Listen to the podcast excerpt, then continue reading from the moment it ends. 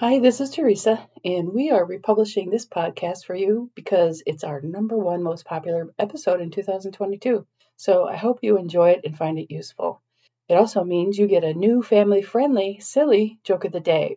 Hickory dickory dock, three mice ran up the clock. The clock struck one, the other two escaped with minor injuries. Okay, here's the episode.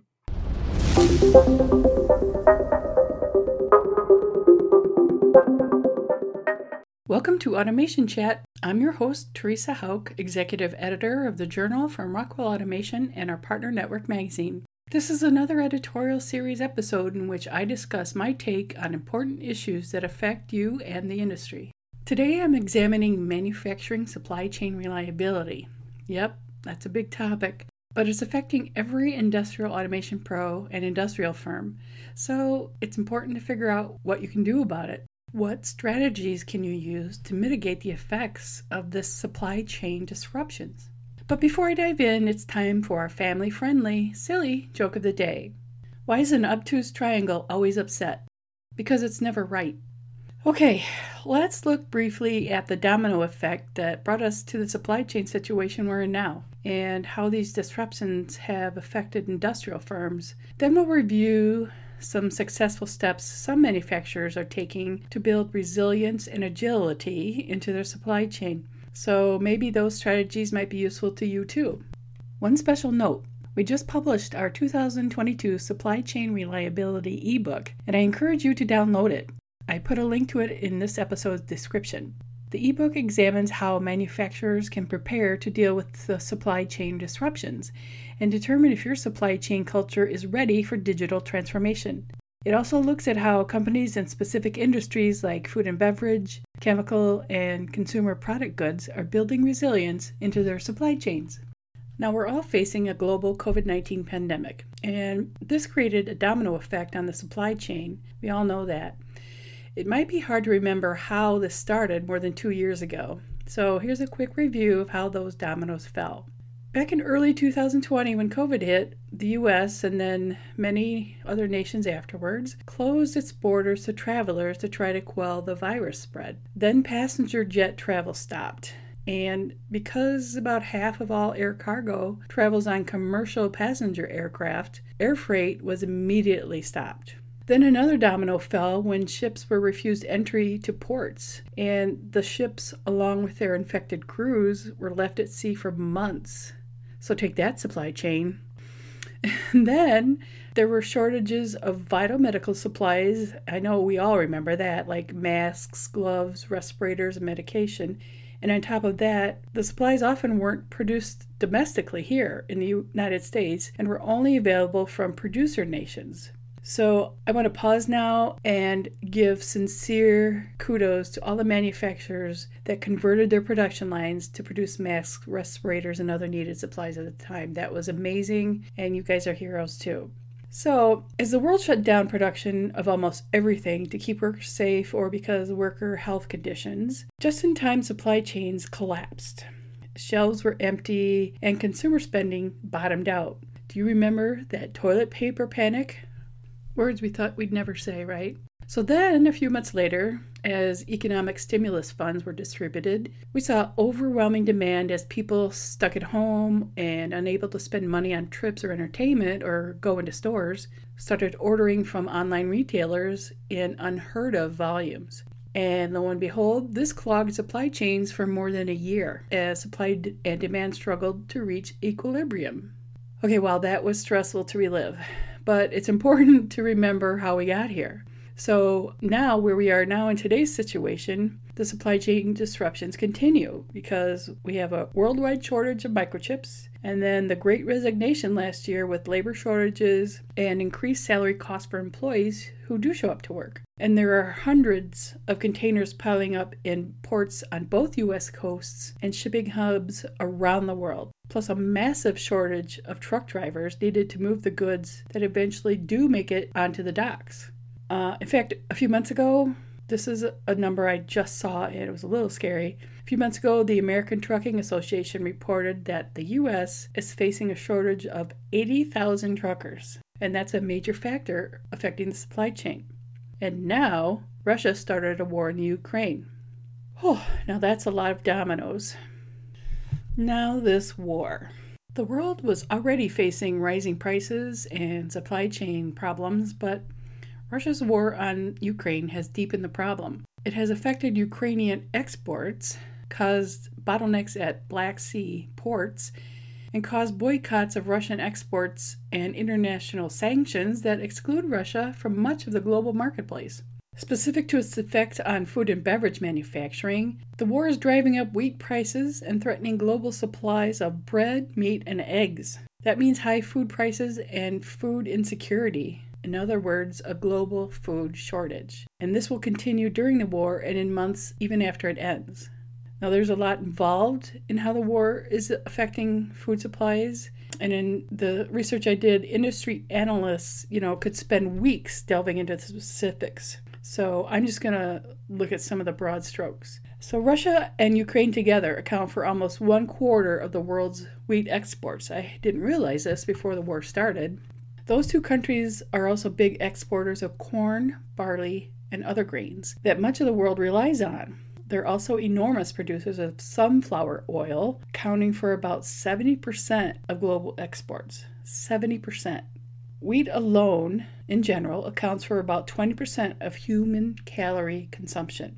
So, even before the war started, the U.S. Bureau of Labor Statistics reported that the average cost of food had already increased by 7% in just one year. Since war started to look inevitable, uh, when was it? Early February, the Grains and Oilseed Price Index, compiled by the International Grains Council, jumped 17%. The big drivers have been increases of 28% in the price of wheat, 23% in the price of corn, and 22% in the price of barley. And that's just uh, as of this recording on March 18th. So those numbers could have changed. Now, I'm not going to go deep dive into statistics, that's not my area, and prices fluctuate daily. But the bottom line is the price of wheat alone has reached highs not seen since 2008. Obviously, the result is that it makes it more expensive for you food producers to make products like baked goods, pasta, packaged mixes, etc. And shortages affect more than the number of bags of flour on U.S. grocery store shelves. Uh, according to AP News, rising prices for corn, sunflower oil, and wheat will impact foods such as processed foods and meats. And nations like Indonesia and others who export food related ingredients are slowing or halting exports to keep vital food supplies within their own borders. All of this adds up to potential for serious global food insecurity. Even in the United States, where we're used to getting groceries delivered to our doorstep now, or just running to the store and picking up what we want, shelves are starting to look more scarce. And as food producers find it more difficult to get ingredients, the shortages will start to be more evident to consumers. Ukraine's ports are closed and its transportation infrastructure is disrupted and might not be working when the harvest season starts in July. Barley planting would usually be about now in March, but I can't see how that could be feasible when the nation is under attack. It's estimated that 20 to 30 percent of the Ukrainian wheat crop won't get planted because they need fuel and fertilizer, but realistically, it's likely to be an even higher percentage. Sudden shortages and price hikes will hit poor countries and their poorest citizens hard. I mean, low income households spend far more of their income on staples like bread than high income households do. Egypt is among the world's biggest wheat importers, along with North African neighbors Algeria and Nigeria, which is one of the world's poorest nations. Indonesia, Turkey, and the Philippines are also major importers. So, this will also affect meat and egg prices because cereal grains are used as feed for livestock and poultry production. The war has also worsened fertilizer supply issues that contribute to widespread famine, created a volatile stock market, and sent oil and gas prices to unprecedented levels. High gas prices are, in turn, raising the price of fertilizer, which is, of course, crucial for the nutrients in crops billions of people need. And obviously, there are other issues affecting food security, in the supply chain. For example, the cost of fuel can be anywhere from 5% to 10% of a farmer's budget. If the cost to harvest the field outweighs what the crop will go for, or if there's no demand, the crops won't make it to market. This already happened once when the pandemic initially hit the US. All right, now let's switch to the skilled labor shortage. As you know, the great resignation and labor shortages are affecting the supply chain. Some manufacturing sectors are struggling with it more than others. I know a lot of people who have different theories on why so many people left their jobs last year. A team from MIT analyzed data to determine the real causes of the Great Resignation, plus, there's a myriad of other studies, news items, and U.S. Bureau of Labor Statistics reports. So let's look at some facts. Data shows that in 2021, 75.3 million workers were hired, while 68.9 million people quit, were laid off, or discharged. So more jobs were filled than were vacated. But out of the 68.9 million jobs that were vacated, a record setting 47.4 million were voluntary quits. And that's why it was dubbed the Great Resignation. The pandemic has also allowed workers to rethink their careers, work conditions, and long term goals, especially as life was put into perspective if they, their friends, or loved ones got sick or passed away from COVID. That's certainly understandable. I fall into that category too, but I didn't change my job. In fact, I actually love it more now than I did before, which I didn't think was possible. I'm very lucky. Anyway, besides people who were looking at their lives from a new perspective, other folks who had COVID are now suffering disabilities from long term COVID effects, and this alters their ability or desire to work. So, here are some of the many reasons cited for the great resignation. The number one reason is a toxic work culture. That's 10 times more important than compensation in predicting turnover. Heck, I could have told him that. Years ago, I left a high paying job because a company leader made the working environment hellish. I know a lot of people who have been in that situation. Related to that is another big reason for all the resignations lack of work life balance. This is especially important to millennials and Gen Z workers, but with the health ramifications of COVID 19, it's important for anybody. Another reason is that people were laid off and just didn't go back to work. Also, people left to care for children or elderly relatives during the pandemic. In addition, older workers retired early, either because they could or because age discrimination forced them out of the labor market. Others resigned and started a new career path. Some workers left jobs for cash incentives, better pay, or better benefits. Some people left because employers failed to recognize performance, and this has nothing to do with compensation. It's about workers feeling seen and valued when they do excellent work. Many workers left because of how poorly employers treated them during the pandemic.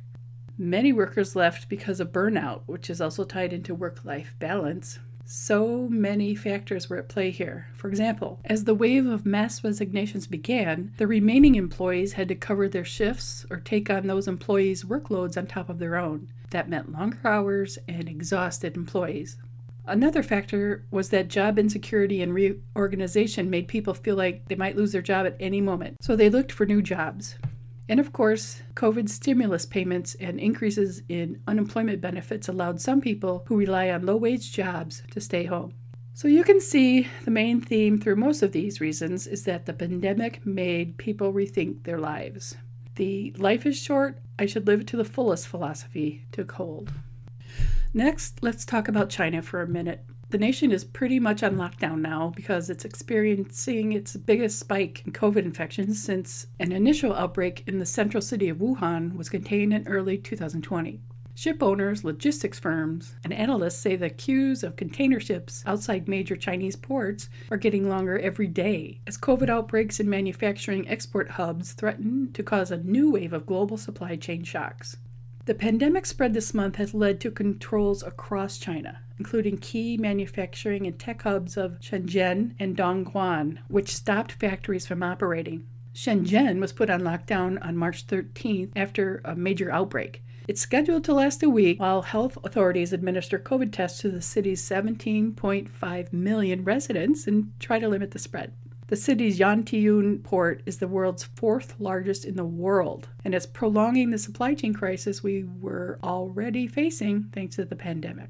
Supply chain experts say the lockdown's impact will devastate global imports and exports of crucial goods like flash drives, cars and car parts, and electronics like semiconductor chips, toys, clothing, iPhones and other Apple products, computers, tablets, headphones, you name it. Now, in the automotive industry, suppliers continue to face significant supply chain disruptions, lower volumes, and increased costs. So, in addition to challenges and costs that suppliers face managing their own supply chain, they're facing unpredictable rolling shutdowns of production by their OEM customers. OEMs around the world have imposed occasional plant closures to focus on their most profitable vehicles. For most OEMs, it has been many months since they, and consequently their suppliers, have been able to run full production. The shutdowns also intensify an already challenging labor issue because suppliers are forced to furlough their workforce and risk those employees not returning when production finally starts up again. So let's briefly look at what's happening to some specific automakers. Thanks to the lockdown, Tesla has stopped work in China, and Volkswagen and BMW have run out of wiring there. Both Toyota and VW have had to shut down production. This happened in January in plants in Tianjin and then again in March in Changchun. And Russia's war in Ukraine has caused VW and BMW to halt production at several of its factories. VW announced in February that it had stopped production for four days at its factory in Zwickau, Germany, and then a three day halt at its Dresden factory. BMW also closed factories in Munich and Dingolfing, Germany, and a plant in Oxford, England. The main issue was wiring harnesses. Oh, and then there's the chip shortage. It continues to be a massive problem for auto production. For example, Ford has been forced to idle a number of its plants on a weekly basis in recent months, including the Ford Ohio assembly plant that has been temporarily closed multiple times this year. Now, production at that assembly plant was paused for the second consecutive week during the week of March 14th, according to the Detroit News. This closure affects production of several medium duty truck models and is being blamed on the chip shortage. The automaker is also indicating that it's at the point where it will ship Explorer SUVs without rear seat climate controls. However, it's offering to ship the missing pieces once they become available to nearby dealers who can install them. Toyota said it would make additional production cuts in March because of the semiconductor chip shortage, days after the Japanese automaker reduced its domestic production target by as much as 20% for the April through June quarter. It's suspending production at a factory for eight weekdays starting March 22nd through the end of the month, which affects about 14,000 Noah and Voxy minivans.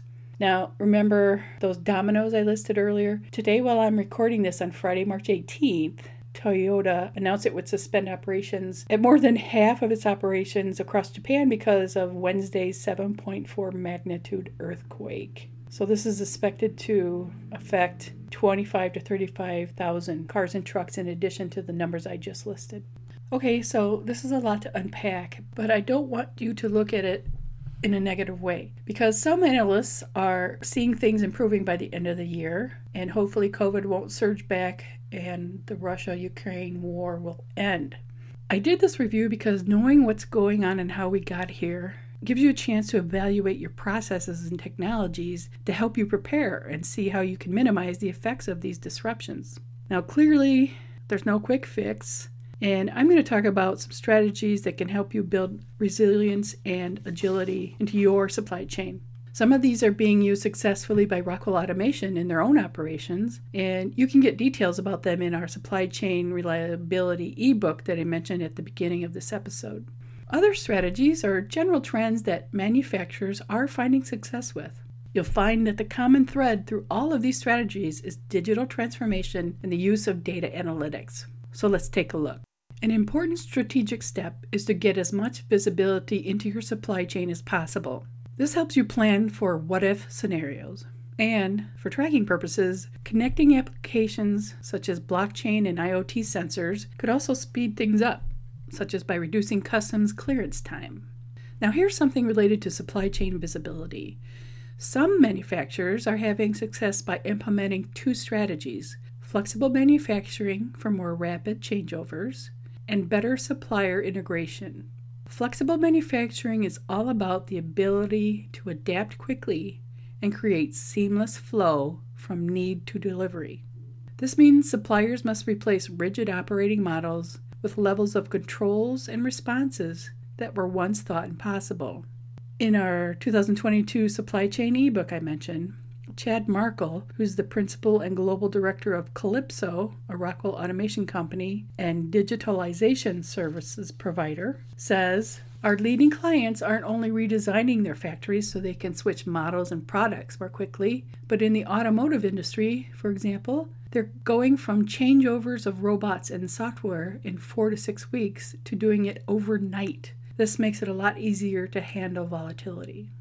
Flexible production that can alleviate supply chain snags typically requires suppliers to implement one global manufacturing operations management system, or MOM, and other software that can harmonize their operations by alerting them to assembly line changes, local training needs, and other issues. An MOM system lets them effectively manage disruptions. Manufacturers using flexible manufacturing can also gain value by integrating their suppliers such as working more closely with their engineering experts and contractors to get pre assembled modules instead of just a box of parts. Another strategy is to establish balance.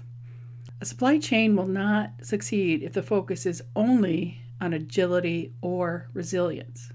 There has to be a balance because we'll look at it this way agility is offense. This is how you support customers when there's unplanned demand and unforeseen constraints. Resilience is defense. This is where you look at factors like how do you protect supply and capacity? How do you move inventory to be certain you have what you need to build what you promised? Next, consider if manufacturing redundancy is feasible and might help you. This is the duplication of critical manufacturing processes and facilities designed to be a backup or failsafe.